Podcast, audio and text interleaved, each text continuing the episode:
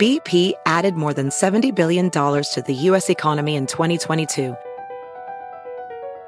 Investments like acquiring America's largest biogas producer, Archaea Energy, and starting up new infrastructure in the Gulf of Mexico. It's and, not or. See what doing both means for energy nationwide at bp.com slash investing in America. As a professional welder, Shayna Ford uses Forge FX to practice over and over, which helps her improve her skills. The more muscle memory that you have, the smoother your weld is. Learn more at meta.com slash metaverse impact.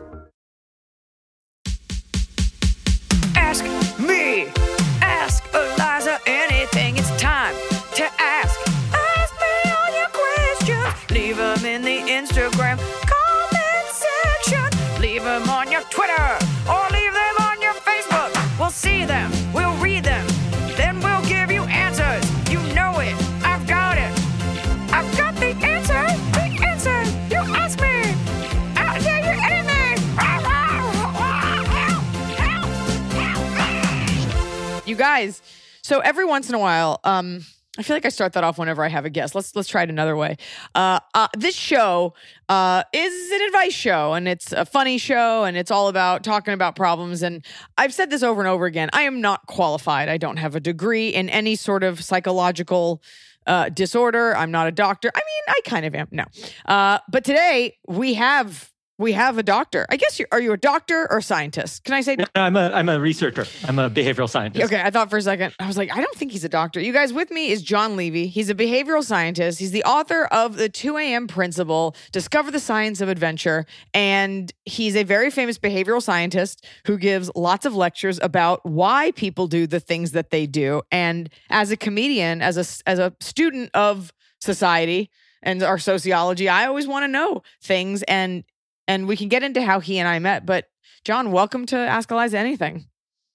I'm so excited. Normally, I have to answer just like marketing questions. Yeah. and now I get to flex my muscles on things like boyfriends and girlfriends and annoying in-laws. Oh, you've come so to finally the place. like a good use. Yeah, I was Yes. I was going through the questions and I'm like, everybody, all everybody has a question about is their boyfriend, their girlfriend, and in my mind, I'm like, you're 23. Who cares about your boyfriend? But people have hearts, they have minds, they have in-laws, uh, and they they have a lot of questions. We got a lot of questions, so I've done my best to pare them down so that we don't have any redundancies.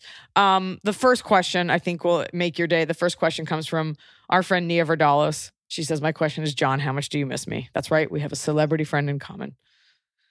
So uh, I would have to say probably like a 97.3 to be as scientific as possible uh, out on a scale of like one to 20. I mean, like Nia is the most lovely human being you could ever meet. And, uh, and so I miss you, Nia. I hope you're listening. And uh, I hope we get to hang out soon. We'll have to tag her. Uh, Nia Vardalos, you guys, who uh, created My Big Fat Greek Wedding. Everybody loves that movie. And everybody loves Nia.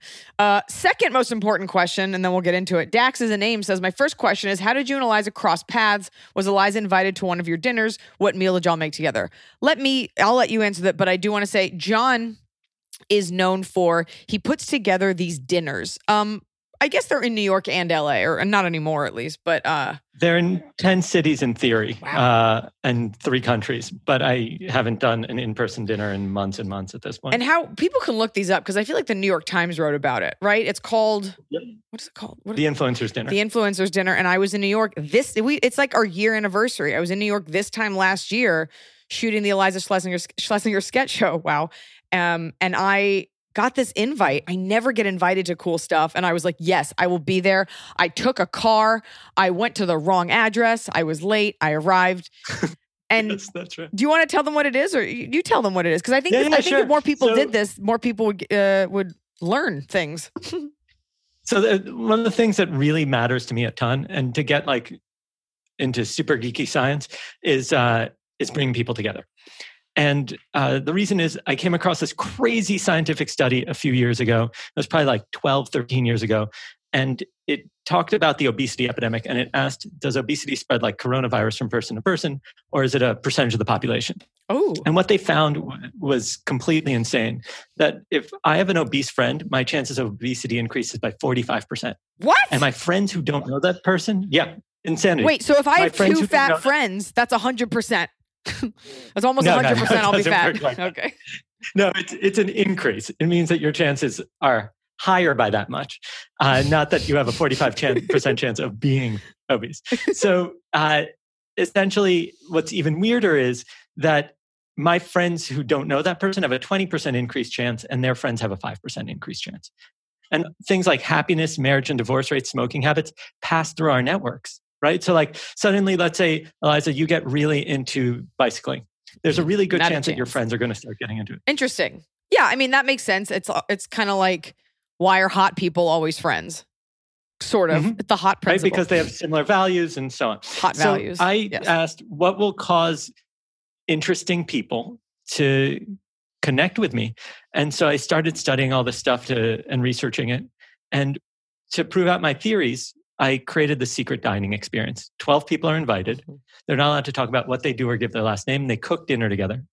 And when we sit down to eat, we play a game to try to guess what everybody does. And they find out that it's, you know, the president of MTV and Malcolm Gladwell and Eliza and the editor in chief of Elle and a Nobel laureate. And so I've hosted over 2,000 people at 227 dinners in 10 cities and three countries. Folks, let me tell you, I got invited to this and I love stuff like this. I remember I did a like an unplugged camp experience called Camp Grounded a few years ago. And a lot of adults do these things. And John, I'm sure you've done them. And you go and you make up a fake name mm-hmm. and you kind of get to experience other people as you would have years ago if you were at camp and you don't you couldn't talk about what you do for a living although a couple of people knew what i did.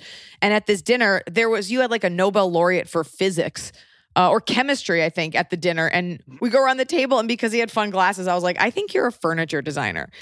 And he was actually the doctor we did a zoom call at the beginning of this pandemic. Okay so this was march and you invited me to this zoom call just to kind of throw around ideas. Obviously i'm not throwing around ideas but listening about corona and he said on this call in march all the research they had done about wearing masks and he demonstrated how far your spit goes and all this stuff and this was before anybody was wearing masks and i had this information and i remember thinking like that's right nobody listens to the scientists at the beginning of the movie but he knew this nine months Yes. ago um Uh, yeah, he's that that guy is uh, is insane. I think his name is Adriaan Bax. He's the number one cited chemist, I think, in like history. i was so out of Uh, my league the NIH. uh Uh, super smart guy. super smart. Anyways, we, I remember we made burritos, and I sat next to some incredible people who of whom I'm still in touch with. Uh, one of them being you, and uh, Mhm. that night.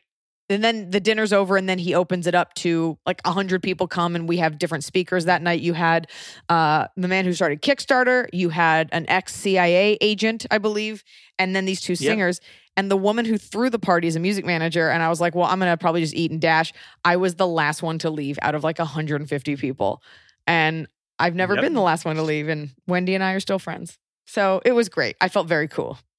And she shared crazy stories of managing like Guns N' Roses and Duran Duran and Aerosmith and all these like classic bands. Yeah, her house It was was awesome. Um, so the second question is, John Dax is the name says, do you feel that the work?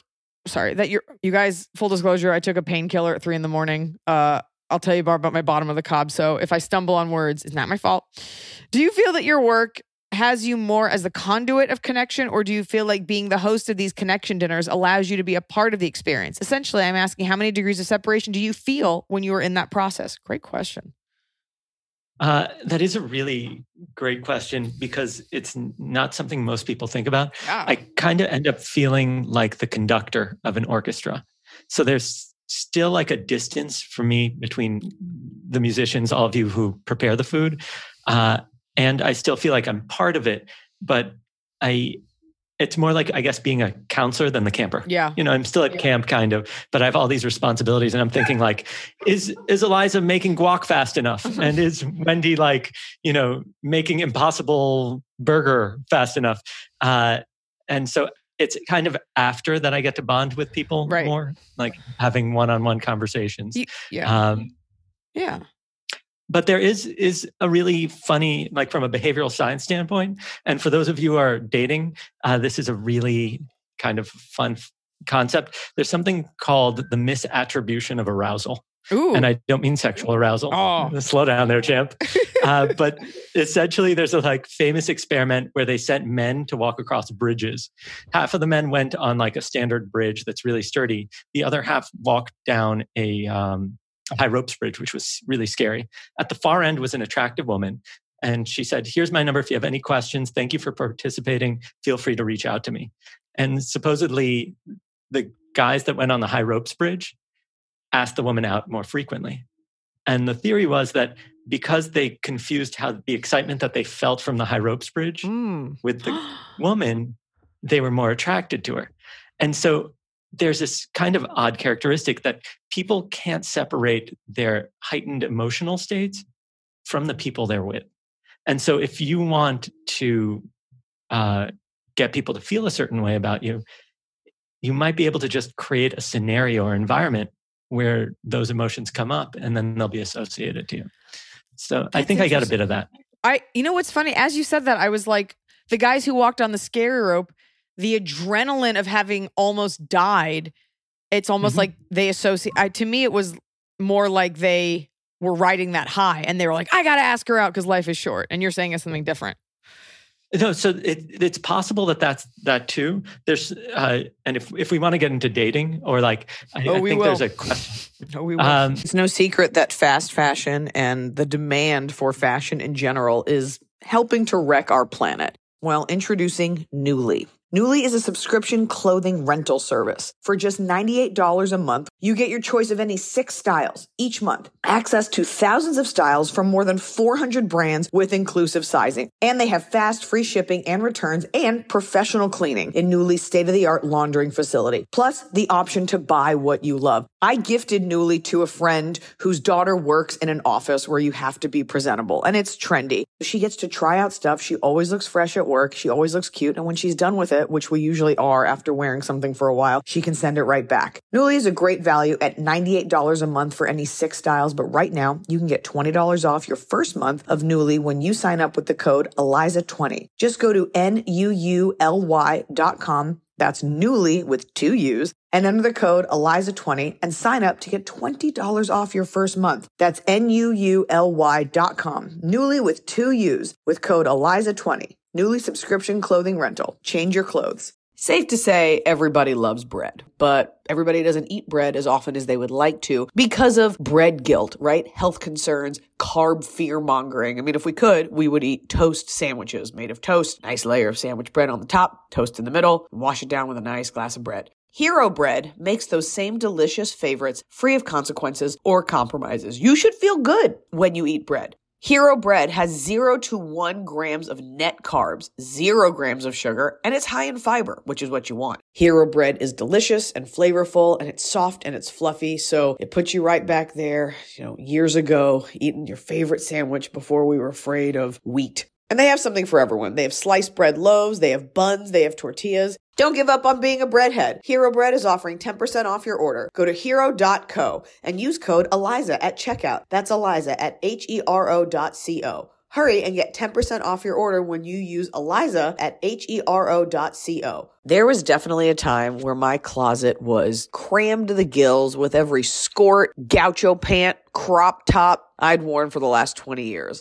And there comes a time in every adult woman's life where you realize you want less clothing at higher quality. And a great way to do that without breaking the bank is upgrading to high quality, affordable pieces from Quince. Now I have a wardrobe of simplistic pared down items, but I like to keep it stocked with key luxury essentials that I know I'll wear time and time again, like 100% Mongolian cashmere sweaters for $50. I'm a big fan of their washable stretch silk palazzo pants. I don't have time to be caring for silk like I do my children, so it's nice that I can just wash it and it's a versatile pair of pants that I can wear out for an evening or just out with friends. The best part is all Quince items are priced 50 to 80% less than similar brands. Indulge in affordable luxury. Go to quince.com slash Eliza for free shipping on your order and 365 day returns. That's q-u-i-n-c-e dot com slash Eliza to get free shipping and 365 day returns. Quince.com slash Eliza.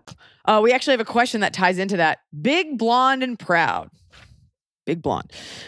Whoever wants to take this question can take it. I think I'll leave it to the behavioral scientist. I feel like my husband is in a bit of a rut. I suggest going out for social distance dinners at restaurants or getting takeout from someplace different while we're out. No dice. I feel like I go out of my way to bring home tasty treats. We normally don't share weekends because of our work schedules, but when I propose something as an outing, he doesn't want to do it. It just feels like he doesn't go out of his way for anything anymore and nothing much matters. I've become lactose intolerant recently and it feels like he literally can't be bothered to remember eh, and will still put milk in my coffee. Maybe he's trying to kill you. I don't want to be unfair. He's very loving and kind and understanding. We get along great. Uh, but what can I do to get uh, jeez. But what can I do to get him to get a gumption? I've asked him if things are fine, if he's upset with me, or if he feels uh, things, or if his feelings have changed, and he always is horrified by me asking, and even apo- and even apologizes, but nothing changes. Thoughts? Thank you so much. Love and squeezes to baby arm, hot Scotty, smoky husky, snow peach, Arctic seal, and most importantly, you, Eliza, heart emoji, and then a square emoji because we printed it out on something that doesn't recognize emojis. There's a square. So, uh, first of all, I think it's awesome that Big Blonde and Proud cares this much to really make some effort. Yeah. Um, I think that's super sweet. Uh, and what could be going on here, uh, like, you know, these things are so complicated, but check out this idea. Um, when you look at like people's habits and forming them, sometimes all it takes is one thing. Like people who get fit sometimes say, I remember that day I just stopped by not smoking one cigarette. And to get that buildup, we sometimes want to apply something called the flywheel effect, or uh, in nature, it's called the winner effect. And it's kind of cool. It works like this. So if an animal gets into a fight and wins, it actually makes it more likely that it'll win its next challenge. What happens is the body floods with testosterone and it builds up confidence. And so it makes the next challenge easier to win. Now, this keeps happening until one of two scenarios. Either the animal gets overconfident, gets into a fight that it didn't need to get into and dies, or it sits out in the open and gets hunted because they think they're invulnerable. Mm. From a personal standpoint, uh, Eliza, you know this happened to me. I uh, I went to running of the bulls in Pamplona Mhm. and I made it through the run and I was like on high. And then I messed with one of the bulls, like I hit it, like not hit it, I tapped it and like I, I got an even higher high. And so the last thing I did was I laid down and you can lay down and the bulls jump over you. And the bull missed its jump, landed on me, crushed me, and almost killed me. I ended up going to triage and all this. Everyone craziness. can relate to this. Who couldn't relate to Who that? Who couldn't? but to bring this back to the the significant other issue, uh, boxers sometimes do something called tomato can fights, which are fights that they know they will win, uh, just to give them confidence to go into their main fight. And what we might want to do, or what you might want to do, is create a series of really small wins. So it doesn't need to be going out of the house right away. It could be just like, can you do this one little thing? And then that little bit of effort make something, give them, give like that next level up and just keep leveling up. So eventually what you have is like a flywheel of excitement. I wonder. There's that. It's that, that sounds like so much work, and I wonder it is a lot of work. because as I was reading that, I was like, I kind of get it. Like I love loved, you know, new restaurants and trying things, and now that that's all sort of been taken away, I wonder if you could speak to this. If there's something, actually, there's a question about this because I, I guess I feel like rut begets rut, and so like the more mm-hmm. I've stayed that's home, true. all of a sudden my your world can get very small. Like I, I'm like, oh my god, I don't want to drive that far. That far being 15 minutes, but like you know, if you allow your world to get smaller, that's what happens with shut ins. Truly, Julie, mm-hmm. 1992. My question is about how we get into ruts where we get used to self isolation. Years ago, I was pretty social and a lot of friends. Gradually, I started to stay home more. I do deal with depression, anxiety. The idea of going out or making new friends sounds like work and uncomfy. She's not wrong. I've gotten used to being alone and staying home. And while I'm an introvert, I would love more friends or a significant other. Even before the even before COVID, this is something that became that has become far too comfortable. Something about hanging out with my dog 24 7 is so comforting. I feel you, sister or brother. I don't know what you are. Uh, I guess my dog makes people seem like garbage. How do I restore my faith that all people don't have ulterior motives? And how do I enjoy their company again? I feel like that's two different paranoias. The ulterior Yeah, I agree. Yeah, something I happened to think you. one's a Something happened. lack of trust Mhm. in general, and the other is creating human connection. So this is actually super interesting. Um, for two reasons. One is uh, I'm working on my second book. It's called You're Invited. And uh, we looked at the research on relationships. And what we found is between 1985, uh, the average American had about three close friends besides family. Now it's about uh, it's two or less, uh, which means that on average we're losing friends. And so uh, this isn't something that's unique to Julie. It's actually for all of us. Uh, is that I think we're we tend to be a bit lonelier than we were uh, not that long. Is that ago. because of social media? Uh, social media didn't kick in until about 2012, so it exacerbates us uh, the situation probably and makes us more anxious. Mm, yes. Uh, it also gives us a lot of FOMO. So there's there's kind of two important factors here. If if I can get kind of a little sciencey, the first is how do we build trust? And the problem Julie's pointing to is that she wants evidence that people aren't all dicks, frankly. Mm. Uh, and I, the problem is that we all are dicks, Yeah. like, to some degree. Uh, so most people want vulnerability to follow trust. Like I want to be able to trust somebody, and then I'll be vulnerable. Mm. But it turns out that it goes the other way. All the research shows that when I'm vulnerable and you treat that with respect, Eliza, I'll trust you more. Yeah, it's like uh it's like giving a, a beaten dog a treat. He's Mm-hmm. got you know, you got to he got to make himself av- available and then he and then he trusts you. You know. So, and Brene Brown talks about this kind of stuff, right? She calls it the wholehearted people. Uh, so, th- the first thing I'd encourage you to do if you want to find friends is check out something like Meetup. Find a, a, a like a topic that you actually enjoy and that's worth leaving your house for, because especially if you're introverted, going out just to meet people is scary as all hell. Like it's just so if you have an activity that you're really interested in, like you really like a book club Mhm. or knitting or something like that, that activity actually allows you to bond much faster. Yeah, maybe get to know yourself and things that you like. Maybe it's a running club. I mean, it's tough because of Corona. I will say this just from a personal standpoint. Uh, on stand up, I just started talking about my miscarriage. And, you know, I always have said in every interview, the comedy gods reward vulnerability. And people don't Mm. realize, like, they bond with me because I say things that are very personal and open. And I told that story knowing it doesn't get any laughs because I haven't figured out a punchline yet. But the amount of feedback and I feel like the connection people have, then they write to me like, oh my God, I had one. I made the choice to bare my soul. And what I get back is so worth it. That connection with people. Um, you also have to realize, I think that like being vulnerable, no one's gonna really hurt. You're not giving away your virginity. It sucks to be rejected, but most people have decent intentions. And there's a lot of introverts that come to my show and they come alone, and a lot of people meet each other at my shows. And that's not about the show as much as they pick something that they liked, they went, and then they met someone there in the bathroom, in line, whatever. So, what he's saying, I've seen it in real life. So, maybe something like that. It's super interesting because we, the reason that we um, cook dinner together, Eliza, is because of something called the IKEA effect. That when you people disproportionately care about their IKEA furniture because they had to assemble it. Interesting. So anytime we put effort into something, which is why I really encourage activities, even if it's like a workout or something, just the activity Yeah. Will allow us to bond. It takes a lot of the awkwardness out. So now I don't have to to like focus on. That's why people do like team building for businesses and like trust falls and ropes courses. It's not about Yes. who's stronger. It's about trusting that John's going to catch you, and then you all have Kool Aid together.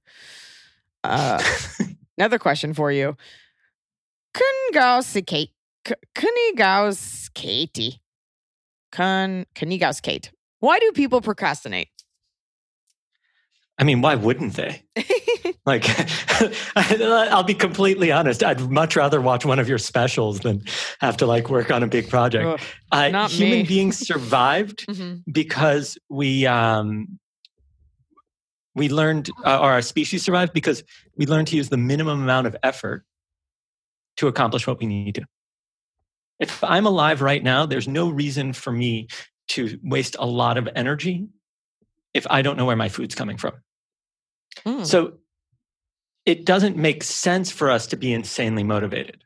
Now, at times we are, but if you look at it, there's this crazy experiment that discovered how to deal with motivation, and it's called optimal anxiety. And it works like this human beings are not productive when they're calm. They're also not productive when there's so much pressure on them that they feel like they're crumbling. Mhm. There's this peak moment in between. It's like if, let's say, you had an office job and you found out that you're presenting to the president of the company. That excitement of having this near term goal that's a, kind of a big deal is what'll motivate you into action.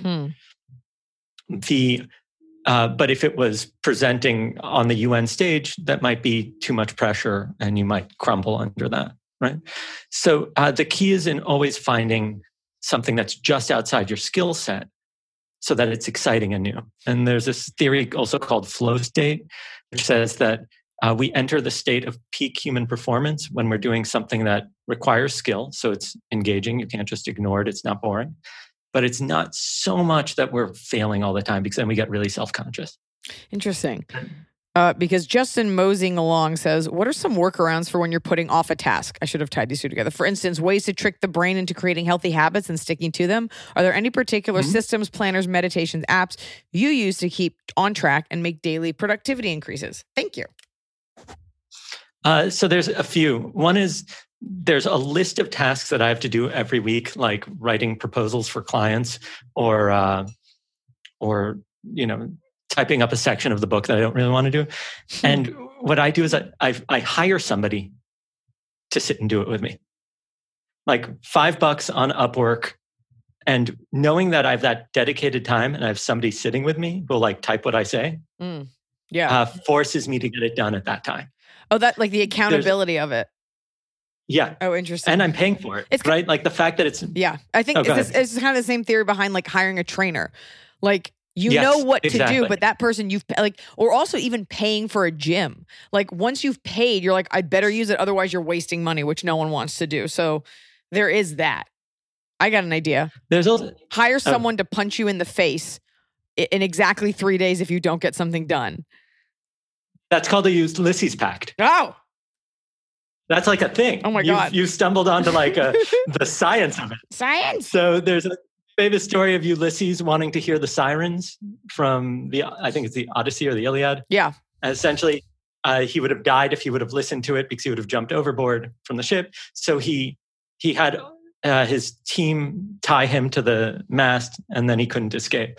So it's you you lock in, right? So you say, okay, I'm going to put in a thousand dollars into this account, and if I don't get it done, it goes to my political rival. Or whatever Yeah. it is. Ooh, that's it. That's insane. That's an insane way to do it. Yeah. Um, the only say, Eliza, John, Emily, and the snowiest peach. John, what is the snowiest peach? What is the reason behind people that like slash want or can't resist the urge to smell weird things? Like when you change a body piercing and smell your fingers afterwards, or when you find something in the fridge that's been there for a while and open the container to smell it. Uh, example, Antoni from Queer Eye who says he loves weird smells. Well, you're you're testing the food to make sure you can eat it. That's a health thing, but I am interested in like the gross thing part. John, if you have any insight. I, I think it's really, uh, I think that's a really funny question because I can also completely associate it. It's like when I taste something terrible and I'm like, oh my God, you have to try this. I did it yesterday. I tried this like nature bar thing and I was like, this is horrible and made my tongue numb. Emily, do you want to try this? Because I want to have a shared experience with someone and bond Uh-huh. over how bad it is. there, there's a few things. One, there's like we respond to novelty, and we can get into that a little bit later. There's also this. Uh, there's also two other things that are kind of weird. One is, um, you know how we always compliment children that are curious, as Mm. if like curious curiosity is like a wonderful thing. Uh, when you really look at curiosity, it's a lot like an itch you can't scratch. It's actually not pleasant. Mm. It's like this annoyance. Yeah. And so there's this thing called uh, uh, information gap theory when there's a gap in like what we're, we know. And so the curiosity might be so great Ooh. that we want to like that itch that you you're like. And I think that there's also an element of um, of and one of your other uh, guests asked a question about this because uh, it's the uh, anonymous question about staying awake at night. Oh, okay. I got to find that one. But wait, I have a question. I have a thought. Yes. The information gap theory, the only other podcast I really listen to is lore. And it's all about, you know, lore and things that we make up. And he talks about how when humans in a culture like don't have the information, like you know, what is God or why does it rain? They make up their hmm. own stories. And does Oh, that- yeah. so, so that I don't. It, it's super interesting because it, you, the environment where rumors spread the fastest is you have to have a gap in information. Oh, so, like yes. the famous example is people hear an explosion and they're like, "Was it terrorism? I bet it was terrorism. Was it like a gas main?" And you'll hear just a lot of stories because people cannot stand having a gap in their information in their knowledge. You're absolutely right. Like it's you can see that in real time. Like if you're waiting on a tarmac and Mhm. you're just like, why aren't we going? And it's like, oh, I heard the pilot say this, or I saw this, or they're de-icing this, and we're just you're looking for any sort of kernel of information. Uh, and then you begin to speculate, and speculation becomes truth. And then you have people listening to QAnon, and you've lost your dad. yes. The uh, it's it's funny because it's I think it's pretty tied into actually oddly gambling, since we like to be able to predict and everything. When things are unpredictable and the emotional highs are really high Mhm. and the emotional lows are really low, uh, we get obsessed. Yeah. Here's a here's like a, a dating example. Let's say you went out on a date with a guy. I know you're married, but just for uh, No, no, Jon, we can't do an example. I have to respect my husband. No example of me dating ever. Go ahead. I'm on a date with a hot dude who looks like Jason Momoa. totally hot dude Okay. and uh and he says uh come over here and he gives you a kiss on the cheek uh and then the next date he says come over here and he like punches uh, not punches uh, pinches your belly fat he's Okay. given two different responses to the same input right like Yeah. and Yeah. now all of a sudden your brain is going crazy. In one, you thought you were liked. In the other, you're like a best friend or he's making fun of your body weight or something. You don't know Mm. how to take it.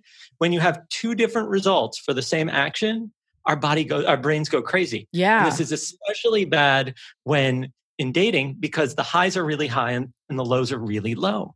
So we obsess. What did he mean by that? What did I? You know what? If for the women listening, I feel like a big chunk of our lives, talk about an information gap, is dedicated to like, what did he mean? Why did he write that? What did he do? And the answer is he's not into you because that's the action of a crazy person who's looking to make you feel crazy. And that is only codependent crazy girls are like, I got to go back for more of that. I specifically i find this with like a lot of comics. I'm like i don't know what i'm going to get when i talk to this person. I don't know if they'll acknowledge me. It's kind of the whole thing when you meet like a celebrity and they're like they make you feel like you're the only person in the room but when they ignore you it's the coldest feeling. And i'm like i don't want to engage mm. with that person because feeling good 50% of the time doesn't work for me. I don't need there to be a surprise with my emotions when I engage with someone. And I tend to stay away from those types of people because I don't like feeling good like at a heightened level like that just because I'm about to feel bad. Yeah. But I'm also I- not a I- drug addict. So I uh I'm in the same boat. I when my interactions with people are so unpredictable, Yeah. it's just not healthy for me. Do you guys hear Because what I he's like saying? to love on people. He's yes, and you're very and you're to me you're very steady. Every time I talk to you, I get the exact same. I'm sure you have bad days and good days, but you're consistent. You're always you're always consistent with like a lot of information and a lot you know the names of a lot of experiments and even as you're pulling them out, I'm thinking like how does he remember all these? But for the girls listening, you want someone that's consistent. My husband is that way. Like, you know, everyone's allowed to have a bad day, but like steady. You want that so that you can be a crazy butterfly, right? Unless you're the steady one. Do you know when Crystal Pepsi was discontinued? What was in Al Capone's vault? Or which famous meteorologist is Lenny Kravitz's second cousin? If not, then you haven't spent enough time on Wikipedia. But that's okay, because you can learn it all on the new podcast, WikiHole, from Smartless Media.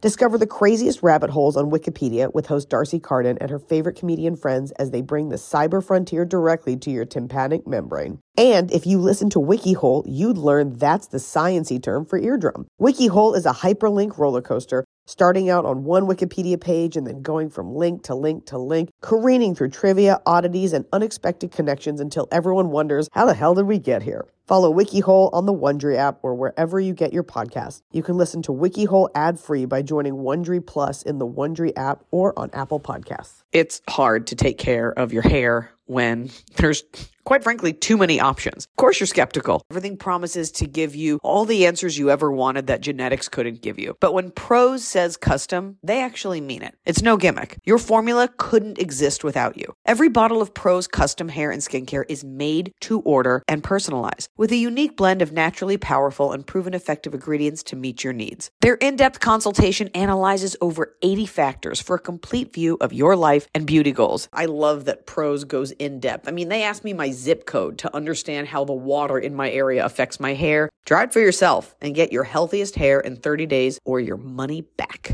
Prose is so confident that you'll love the results that they're offering my listeners an exclusive trial offer so you can see the difference custom care can make. 50% off your first subscription order at prose.com slash askeliza. That's P-R-O-S-E dot com slash askeliza for your free consultation and 50% off your one-of-a-kind formulas. Prose.com slash askeliza. Um, speaking of others, swinging down under. Do you believe that ethical, non monogamy, and alternative relationship styles are becoming more popular and accepted? If so, why? What advice would you give to help people explore different ways we can healthily approach a mindset change of what a relationship looks like? So, uh, have you been hearing a lot about this? Like, people are like, "Oh, I'm polyamorous" and all that. That, and I love the word thruple. Ooh, thruple. That's uh, We're a thruple. good for them if they can pull that off. I don't even know how my wife puts up with me. I can't imagine like an additional person. Yeah. Uh, so uh, I'll put two kind of like fun tidbits on this. There's a, a dinner alum by the name of uh, Nicole Prause, who uh, studies uh, human sexuality Mhm. uh, for a whole slew of reasons, mostly for health reasons, like how. Uh, oh, it doesn't even matter. But uh, she said when she looked at the research that people are talking about it more, but there isn't actually any more polyamory than there was 10, Mm. 20 years ago. Mhm. Um, so I've I've kind of a couple of theories on this. First of all, if you grew up in an environment where there's equality between men and women, and people can there's no like slut shaming and stuff like that. Uh, it it seems that there's a lot of societies or uh, that can function like that, or there there has been historically. And the book that really covered it is something called uh, Sex at Dawn. It's now as far as you know, I grew up in a mostly Western society that's really heavily influenced by Christianity, even though I'm Jewish. So there's like a lot of baggage that we carry. And I'm not sure if you've grown up with it, like how, and you, you prefer monogamy, how comfortable you're going to be in a situation where your partner is sleeping with other people. Yeah. Like that's, I think that's going to be like that 50% case that we were talking about. Yeah. like, I, if it just doesn't work for me to to be emotionally everywhere. And if my spouse was like, "Oh, I'm going to go sleep with some other people," I'd be like, "Great, we shouldn't be married." Like I think it's uh I think it's like I have seen it work. I'm only thinking of one couple thruple that I know, but I don't really Mhm. know them. I do feel, especially with younger people, you know, you're so encouraged to explore your sexuality. And now we're talking about how sex is a spectrum and all these things. I think it's a lot of information to process. And I think it just comes down to you haven't found the one person that you want to focus on. You're maybe not into them and you're missing something and someone feels a different. The idea, and I understand that people are like, humans aren't meant to be monogamous. I think it's it's weird that it's okay that men have multiple partners, but it's not okay when women do. Like I don't know why there are no Mormons where the woman has several husbands, and I think it all goes back to men should have like as much as they want all the time. And I also think if you did that, I think because people write in all the time, like, should we explore with someone else? Someone's going to get hurt. For the most part, you're not going to be ultimately cool. Think about how competitive you were when your best friend had another best friend. now have sex with each other. So uh, this is interesting. I I will say this. I think that this opens itself up to a lot of confusion, right? And if it's something that people want to do, they should go and explore it. There's no like cookie cutter marriage that Right. works. Uh, I I will say though that the guest that uh, uh, the person that asked the question said that it's just not something they feel comfortable with. So either they need to learn to feel comfortable with it, or they need to just find a relationship that works for them. It's I don't know how much gray area there is there unless they're okay with spending a lot of their life hurt. It's it's a lot to deal with. Um, and uh, jumping, uh, piggybacking off that, uh, Shanonymous, why do I repeat patterns in relationships instead of learning the red flags and getting out early? Yeah. so uh, I'm going to have all of your guests do something, uh, our listeners do something really funny right now. Okay. I want you to think about your cell phone and look uh, and just think about your cell phone and think about what's the icon on your bottom left of your screen. Okay. Now look at your phone and see if you were right. I was wrong. You were wrong. Okay. Now put your phone down. Now, when you opened your phone, it probably said the time. Do you remember what time it said? It said 1043. No way. There's no way it said that.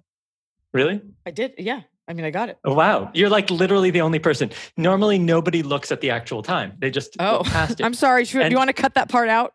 No, no, no. It's great that you got it. But your guests will not, uh, not your guests, your listeners will not have seen it. Nobody ever notices it. Oh. And the reason is that the human brain uh, has something called inattentional blindness, which is that we only notice what we directly want to see or find. Ooh. Uh huh. So you wanted to see what the app was. Generally, people will not see the time. And you will definitely not remember what the top right app was or like anything else. Right. Or and uh, there's like famous examples with like gorillas walking by as people are passing balls and like all these kinds of things, and people don't see the gorilla. But the point in all of this is that when you are excited about something, you don't want to see all the reasons that it's not going to work. There and in go. situations like that, you need to assign your relationship to somebody else. You hear that, Karen? Assign your relationship to somebody else. What do I mean by that? I don't know. If, wait, wasn't she supposed to be anonymous? I, I was just joking. I don't. I definitely don't have a friend named Karen. so uh, we all know who you are now. Susan. So, uh, so if uh, if Eliza's your person, Eliza gets to decide if you continue to date the person or not, and that's really it.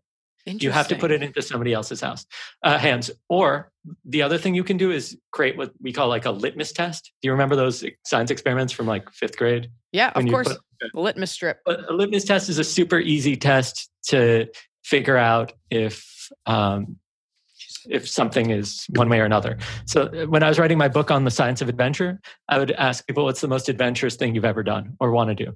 And if it was like super lame, I'd be like, "Great, you go have a fun night. I'm going to find other people to hang out with."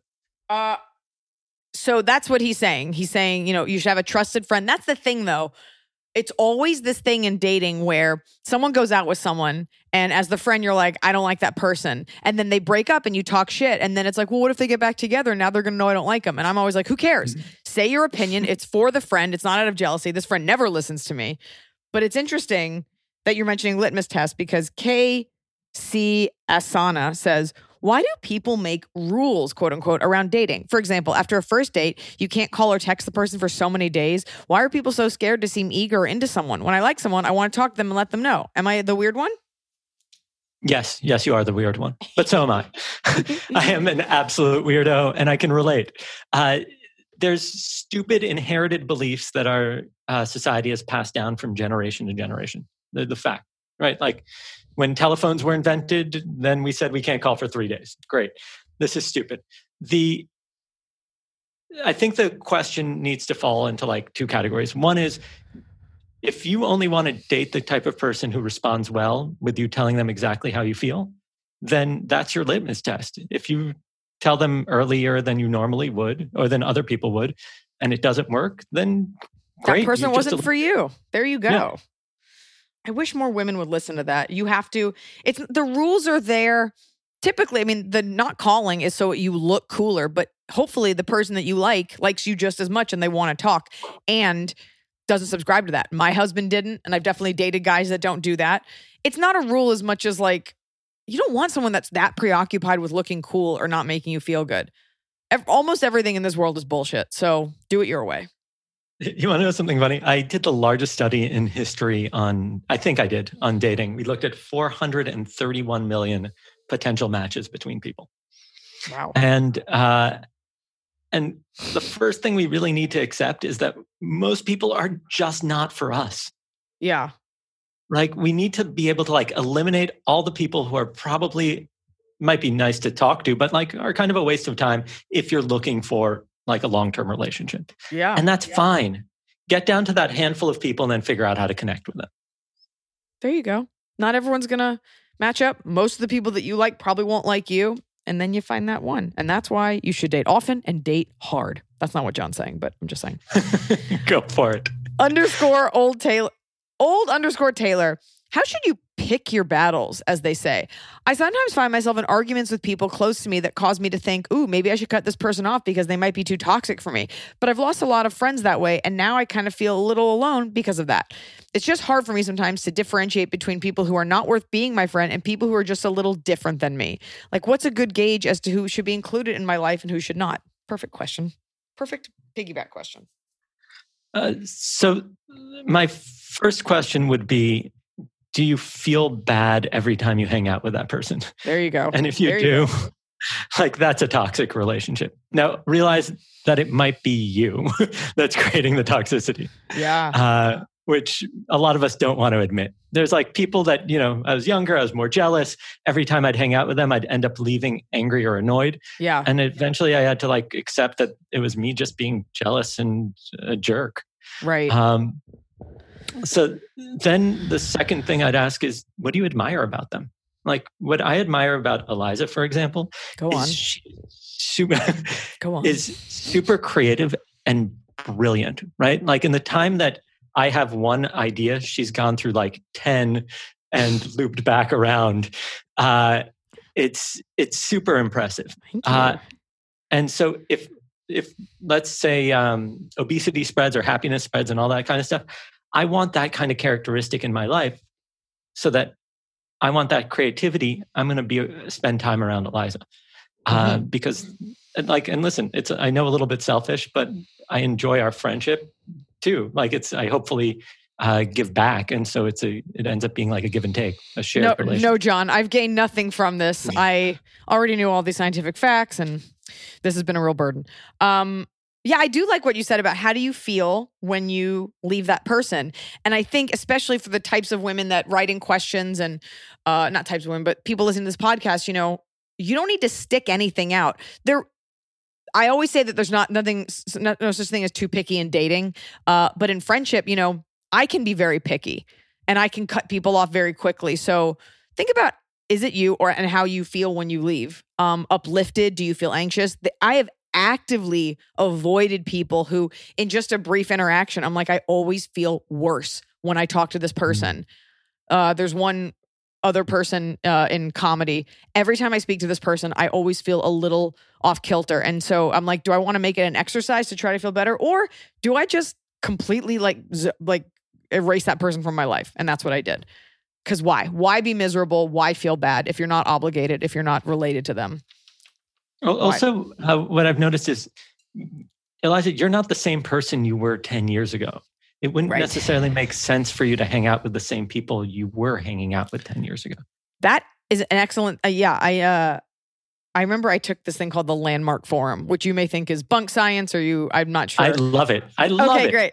I I've and I- done it. I thought it was phenomenal. I thought it was phenomenal. I only did it once when I was 18. And obviously, the people around me were all adults and they had, like, you know, divorce and like serious issues they were contending with.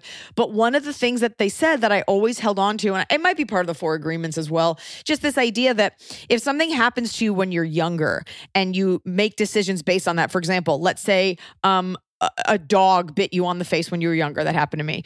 Spending the rest of your life afraid of dogs, you're letting the decisions of that eight year old dictate your life. And you wouldn't do that for anything else. I wouldn't go to an eight year old for financial advice. So it's this idea that you're not the same person you were. So it's okay to not so much get rid of friends, but evolve and move on. It's okay if your best friend since kindergarten isn't, you guys don't align anymore. It's Mhm. okay. I always say that. Get rid of your friends. get rid of your friends. Kill your relatives, get rid of your friends. Um, Northern Girly. Northern Girly. Is there actually? I sometimes these are not real words. Uh, is there actually anything to those New York Times 36 questions to love, or is that psychobabble nonsense?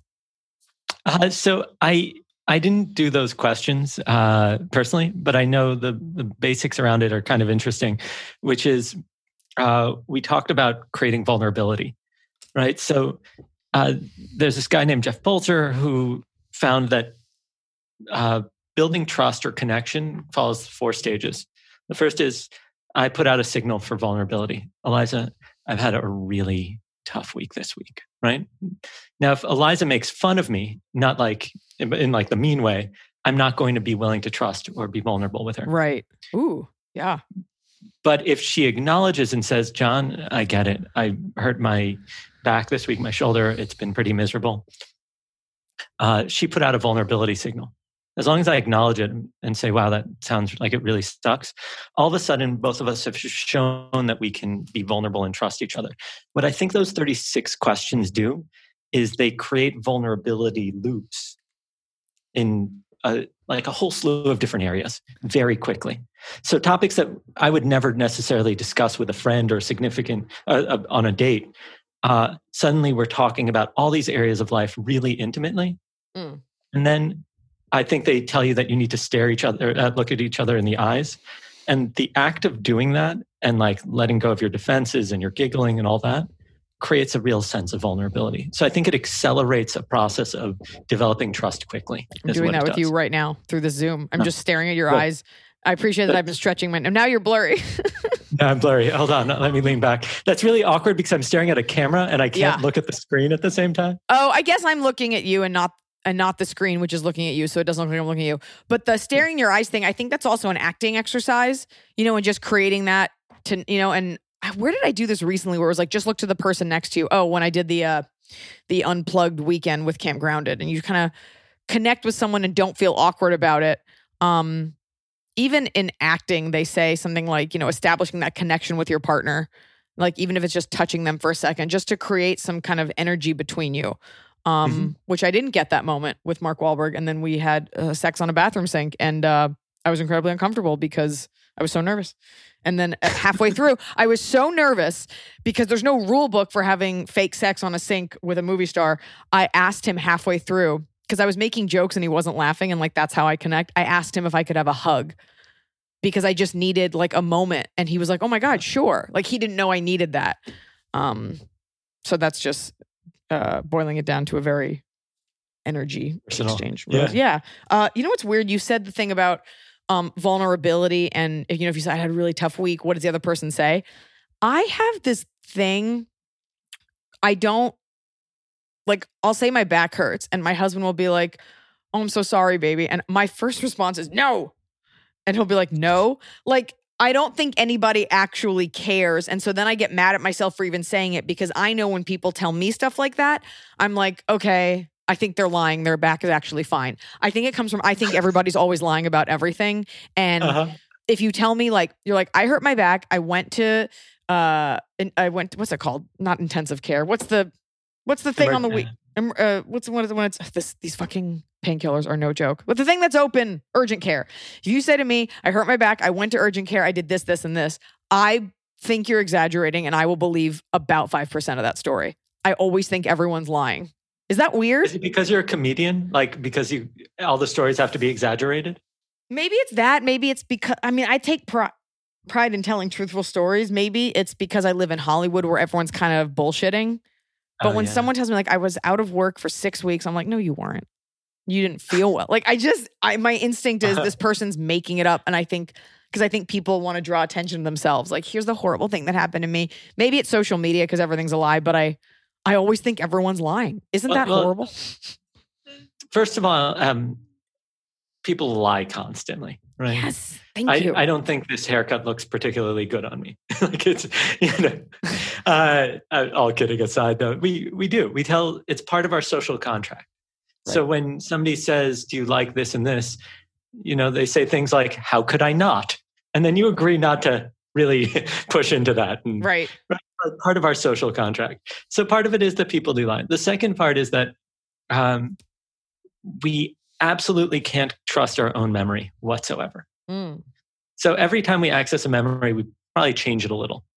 And so you end up starting off with one story. And I, I recently had my 40th birthday, and my mom told a story about how when I was, uh, thank you. Uh, when when when I had my 40th, uh, sorry, when I was eight years old, she said I would find computers on the street and use the pieces of them to assemble new computers. When I was eight years old, it was 1988. There were no computers being thrown out ever. Nobody could afford a computer. Like none of this happened. Right. Ever. Like, this Ever. didn't happen. Yes.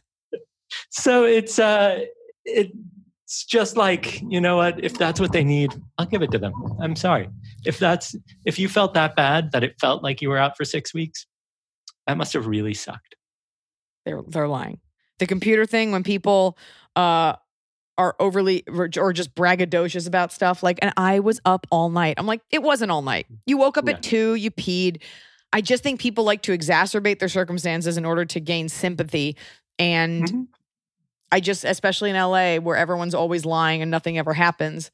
I just assume everyone's mostly lying and it wasn't that bad and and your mom just loves you and wants to brag on your behalf. Mom, you can't trust mom memory. Oh, never. Ever. And then at the same time, it's so ironclad. I think when I was little, I liked Victorian houses. And I think I said that when I was like 13. And I've owned several homes, none of them Victorian to this day. My mom is still like, Well, you like a Victorian house with a picket fence. And I'm like, There's no data to suggest that that is still my favorite type of house. And I let her say it because she remembers me as a baby. That's very Yeah. sweet. Yeah, And she's like, and you wanted to grow up to be a farmer that made Cabbage Patch Kids and uh, exactly. ride a unicorn. You Perfect. just like you said. Ratch Croft says, Have you ever had the inclination to study serial killers' early relationships and how they contribute to their dysfunctional relationship with their victims? If not, can you shed some light on why this is so intriguing to folks? Jesus, Ratch Sure. I I actually this is so funny. In my new book, I actually looked into serial killers because I Oh. wanted to understand two things. One is um what happens when people abuse trust? So everybody's like, "Oh, we need to trust more." The most prolific serial killer of all time was probably not. We're not sure. A guy named uh, Dr. Shipman who would give injections that were unnecessary to medical patients Oh and kill them. Over 215 uh, people uh, were killed well over but they don't really know the number God. um, yeah so that's crazy so i looked into this and i actually called up uh, the guy who created the show criminal minds Mm, and uh, and because you know that show like 15 season who knows how many episodes actors. and he goes Get on that show. Yeah. he goes, Jon, uh, as much as we'd like to hear these like brilliant genius and analyze human behavior, the truth is no serial killer has ever been caught from profiling. Oh, wow. The reason is that you can never figure out like backwards engineer anything. So Right. if there's like a uh, if the person like kills in a certain way, you don't know why they do anything. I don't even know why I do anything. What makes me think I could predict it about another person? So like, although it's really interesting to hear like, oh yeah, they're bedwetters and their moms were this and dads were like that. None of that's relevant because you just can't predict another person's behavior. Right. What you can kind of do is if you have information on like 10,000 people, you can say most people act in this way. And that's kind of how Google is able to give you search results. Because if you type in flu into Google, it doesn't mean you have the flu. But Mhm. if a hundred thousand people suddenly type in flu into Google, there's probably a reason for that. And so that's how they're able to like predict flu trends and all that kind of stuff. Huh. So I think it's it's amazing, uh, and I have a ton of respect for the people who are criminalists who try to like help save lives by doing these things. The problem is that the process just the way that like the was it Son of Sam was caught was a parking ticket, right? Like it's always like a small thing that they slip up on. yeah. So it's it's just not what we expect, and so if you're going to try to predict anybody's behavior, it's probably not going to go very well. Um, people have so many questions, and uh, I just I want to make sure we get we answer enough types of questions so people feel sated at the end of this. Uh, Imane underscore G. Hello, Eliza, and hello, Jon. I'm a 28 year old licensed social worker, and I work as a community based therapist for kids and families. Yes, we're extra busy as a result of COVID. As a behavioral health professional, it can sometimes be easier to understand things in theory than it is to put them in practice in real life, particularly in regards to building helpful routines for self care. Does Jon have any thoughts on this conundrum or how tips or on tips on how to help this kind of decision making translate to behaviors that will actually stick? Thank you and love to the Pod Squad. Well, so you want uh, behavioral habits and getting them to stick. I guess right? so. Yeah. Uh, I think the biggest way I've been able to get behavioral habits to stick is to actually make friends with people who have them as part of their life. So, Oh, I see what I you're saying. Oh, kind of going back to what you're saying about the hobbies and Uh, joint things. Yeah. yeah. So, if I wanted, when I wanted to get fit, I called up my friends who are like totally abbed out and gym rats, and I turned it into a social activity where I could connect with them and work out together. Because otherwise, I'm never going to wake up at 6 a.m. to do something I hate. Right. The the other is that most of us relate to our habits like punishments. It's like a really unhealthy thing to do. Like, Mm. oh, I need to work out, rather than like finding something that you actually enjoy. So if you enjoy playing basketball, who cares if you don't have six pack abs and like right. huge biceps? Go do something that you'll actually want to do Yeah. and we'll make time. So uh, part of it is, in my mind at least, stop relating to things as miserable obligations that we have to do, like flossing. Like, Oh, I love flossing. I, I, I, enjoy, I floss every night, but Yeah. a lot of people are like, oh my God, I have to floss. Like, I guess I feel that and way if I'm not everything if should I'm be way. drunk and I'm like, oh, I've got to brush my teeth, whatever. But it's for me, it's become a habit. So it's like, ugh, but I would feel worse if I didn't do it. I, I Mm-hmm. think back to in high school taking notes.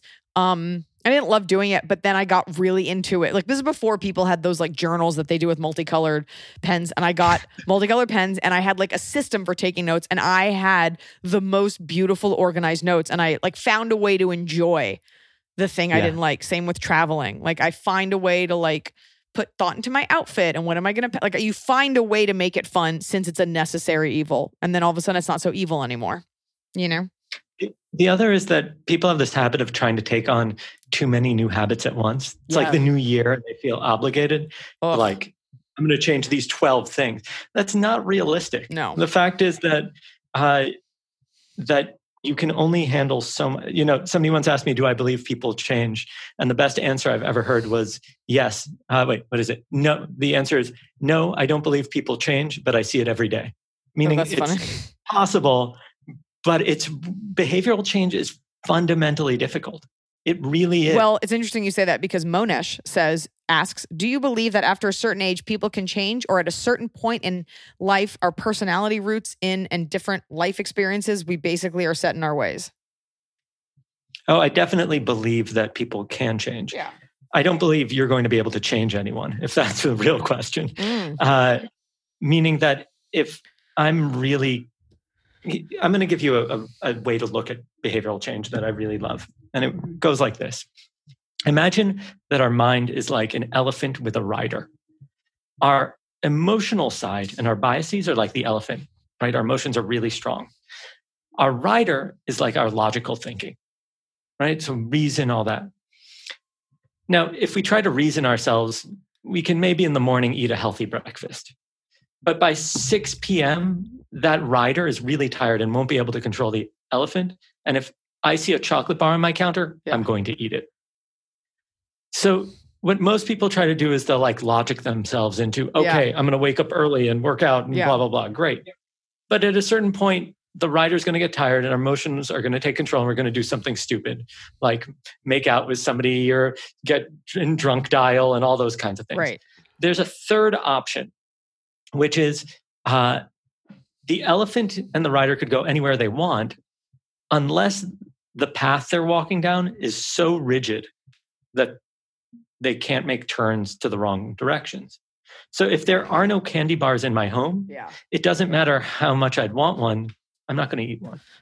And so if you want to change people's behavior, what most people do is they'll give them a logical reasoning smoking is bad, or even an emotional reason. I don't want you to die before my wedding, right? Like, dad, stop smoking. I don't want you to die before my Yeah. The third and better option is to change the environment ahead of time so that the elephant and the rider don't have a choice. Interesting. Just If- throw out his cigarettes, lock him in a room. Yeah. They, and what's amazing is CVS, you know, the pharmacy chain, uh, they, they they stopped selling cigarettes because they were like, our commitment is people's health. And people are like, oh, other people will then people will just go somewhere else and buy them. It turns out that when CVS stopped selling them, a lot of people just stopped buying them because they weren't as accessible. Because there's a CVS Yeah. like on every corner. Uh, side note: Don't ride elephants. They don't like it. I learned that when I went to Thailand. Nobody knows that.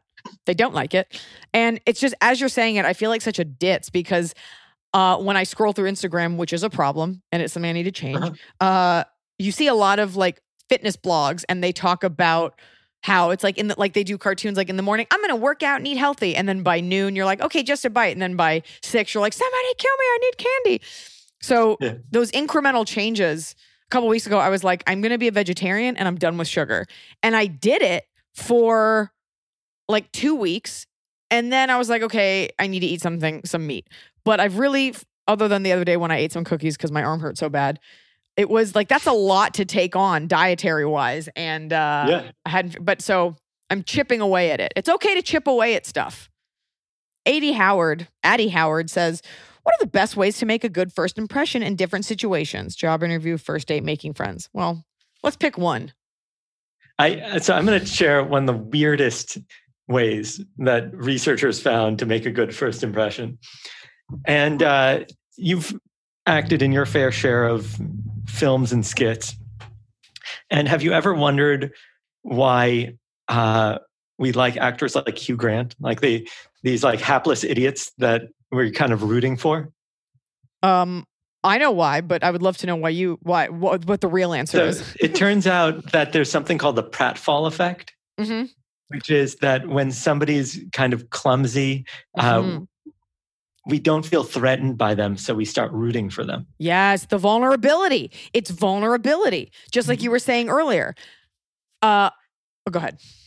So here's the weird thing that I do not recommend you do, but has actually been shown to work, which is uh, researchers, I think it was, they had people go in to meet uh, people. And then when they did, they accidentally spilled some coffee on themselves. Hmm. And at the end of the interview or whatever, when they were done, the interviewers had to like rate them, and people who spilled coffee on themselves actually rated higher. Okay. And that's because when you screw up just a little in a way that doesn't matter, humanizes you. it humanizes you there's a vulnerability this goes to um, why we always see attractive women falling in movies right she's always like clumsy and i think it's different for men versus women um, because Hugh Grant plays these characters that are kind of st- stutter stammering and they're just very charming and they're in British, so it makes them inherently charming. I always take issue with it with women because it's this idea that if she's attractive, we can't possibly feel bad for her ever. So we got to take her mm-hmm. down a peg. I've written about this. It was in a show that I wrote. This idea it's always the hot girl always falls into a bush. When's the last time you fell into a bush when you were sober? What was it? Didn't it happen to Jennifer something, the actress, when she was s- She- getting on stage? She fell. She tripped. And whether it was planned or not, I think she may have tripped. I mean, that's a gown, there's a lot of steps. But in like the holiday, like Cameron Diaz is very like, oh my God, I'm all over the place. There is this thing where let's take a hot girl and and have her equilibrium be off just enough that she needs saving. I could I could talk Mhm. about that all day. Uh, it does bother me because I don't I don't falter. But it's question. it's also why people found like Zooey Deschanel's character in The New Girl yes. like charming. If you were to actually spend a significant amount of time with a person who really acted that way in real life, you would want nothing to do with them. This person can't. like, they can't carry hot soup. she keeps yeah, falling. it's, it's just dangerous. So, what's your answer? Best way to make a good first impression is spill boiling hot coffee on your crotch. Yeah, like, nailed it. There it is. Uh, so uh, I think the the one of the things that I like to do uh, to make a good first impression is I try to stand out in a novel way that's unique to me, right? So I I um you know when people say how are you doing, I actually answer the question for real. Yeah. I'll say like, you know, it's been a bit of a crazy day. I'm working on this, this, and this. I actually go into it, and uh, and I do that to show people that I'm I'm actually listening, Mm. and then also to show that I'm I'm doing something interesting or different. Like sometimes if I want to be really silly, people say, especially when I travel, uh, they'll ask me, "Where are you from?" And I go, "Oh, I'm from a small island in the northeast of the U.S." And they go, "Oh, what island?" I go, "Manhattan." Have you heard of it? And it's just to be like a little playful, but It's that's just to kind of wake them up. person- Yeah. And Yeah. like, oh, I should listen. Interesting. Yeah, and to, I want them to know that the conversation with me is not going to be like a conversation with anybody else. I, And you know what? I, I get that about you because it's a, when I talk to you, and I can't say the same for myself, like it's a real conversation. I believe you're listening. I believe you care. And I believe you have like a set of answers. I tend to forget to ask people how they are because uh, I kind of don't care. And they're probably lying, but you're a genuine person. I've learned so much about you today. Hey. I'm loving this. Anne of Czar. This would not be an Ask Eliza anything without a wedding question. When it comes to decision making for weddings, especially a postponed COVID wedding, what should be the main focus for deciding on what guests don't make the cut? Currently in the UK, the numbers are fluctuating between 6, 15, and 30. It is all slightly overwhelming, and I feel like I'm planning a few different weddings and scenarios for whatever the outcome will be. Sorry to bore you with the weddings and stuff, seeing as the end of the world is about to implode on itself. Um, it's probably the last thing anyone cares about. So I guess her question is what's the decision making for weddings? What should be she's asking what should be the main focus for deciding on what guests don't make the cut? I, I think the bigger question is why should any guests make the cut at all? Uh, Oh. And you have to like start off the other way. Uh, so I've been I'm married now. I was engaged previously, and the wedding was called off. And what the f- planning of the first wedding taught me was that I was spending a lot of money to feed a lot of people uh, I didn't know, meals I wouldn't get to eat, uh, and do Mm. activities that I wasn't going to get to enjoy. And I, uh-huh. Yeah. Uh-huh. and Yeah. The other aspect is that the moment that you call something a wedding, the price is like double or triple. So he, it's Yeah. like just this stupid tax. So I think the question isn't uh, who do you have at your wedding? I mean, just you in theory, you could just go to City Hall or whatever the equivalent is in, in England and just Barristers row. I don't is that really it? No. Yes. Will they have those wigs for the barristers? Yeah. The. Solicitors qu- quarry. I don't know what they call it. So uh, I think the question is what is it that you actually want? If you want to celebrate with people that you care about, then have a celebration two years in. If you want to just get married, then go get married. She wants But she wants to have the wedding. Come on, Jon. She wants to have the wedding. so I, gotta- She's I- gonna have the wedding, so help her. then uh, then I think the the question is when you look back five years from now, who are you really going to want to see in those photos? Um, and who are you going to be so happy that was there to celebrate with you? And that's kind of Can of I Oh, go that, that's a great way. No, that's a great way to look for look at it.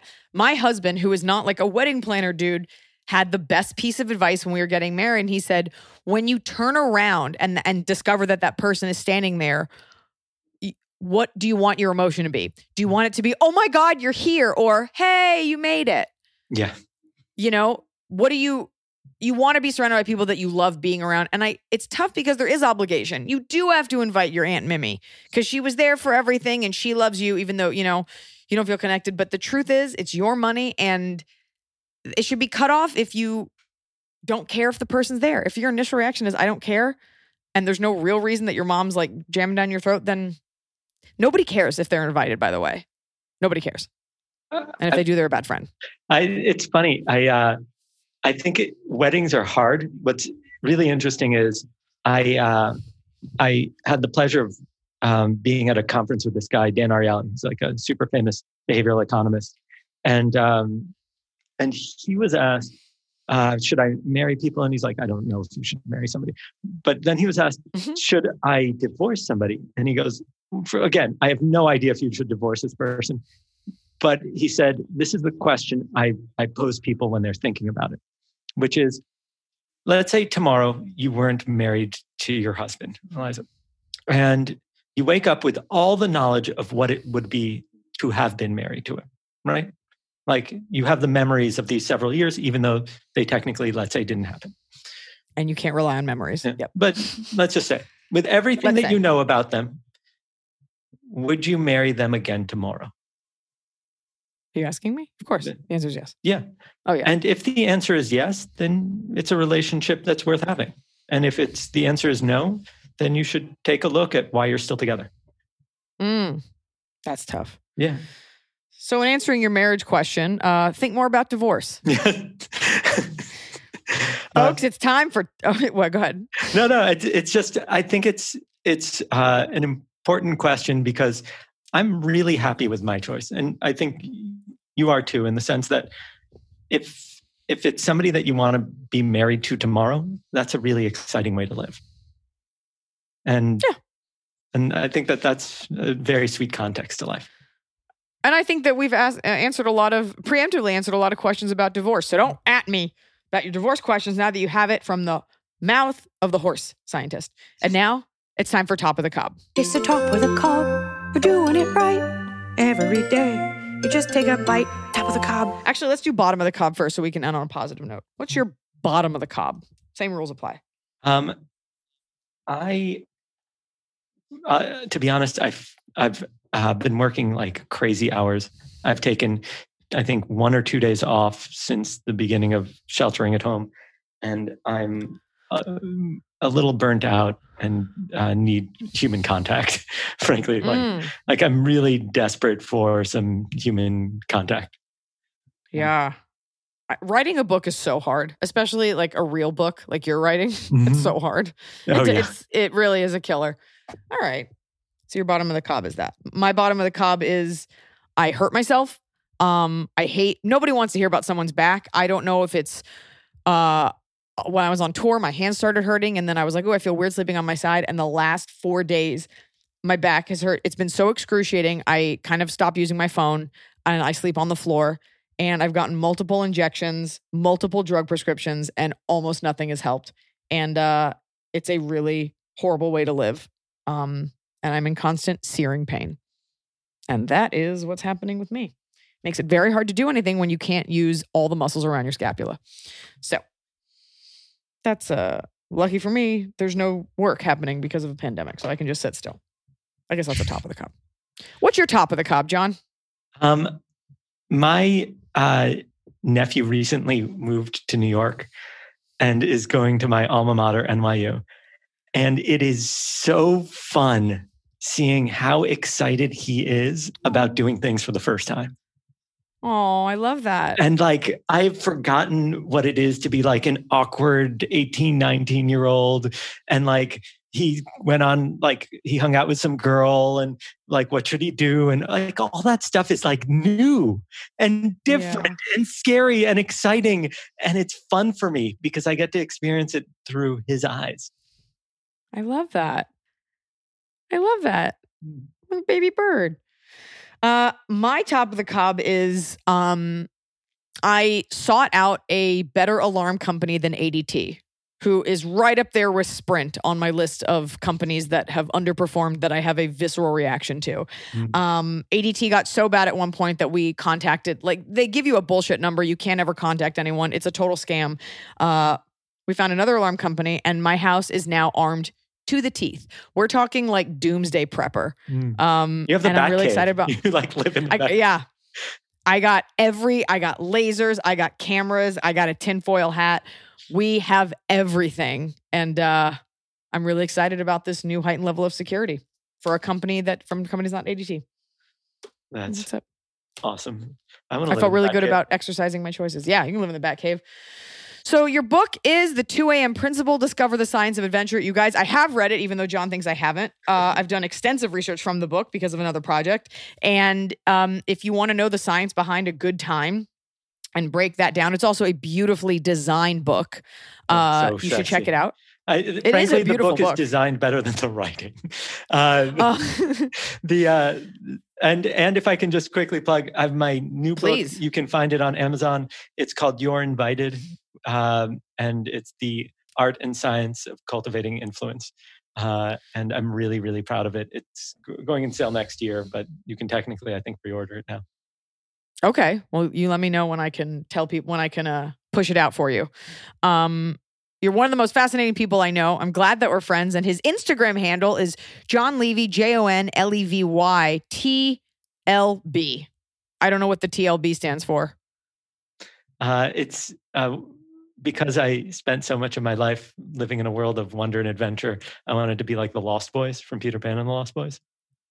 Oh, And So uh, the problem is okay. that Jon Levy is literally the most common name in New York. So Yeah. there's, I had to like come up with something ridiculous, and I didn't want it to just be like my month of birth, like everybody. right. So Jon So Levy, it's the just Lost TLB. Boy. Oh, it stands for that. That's so cute. Jon Levy, the Lost Boy, uh, behavioral scientist, answer of all your questions, good friend to me, and someone that I'm proud to have in my life. And if anyone has follow up questions, I'm sure they can DM you. Yeah. Uh, I don't know if, yeah, there you go. And thank you for being on the pod. This was so much fun, Eliza. You're this incredible. was so much fun. Thank you. Thank you.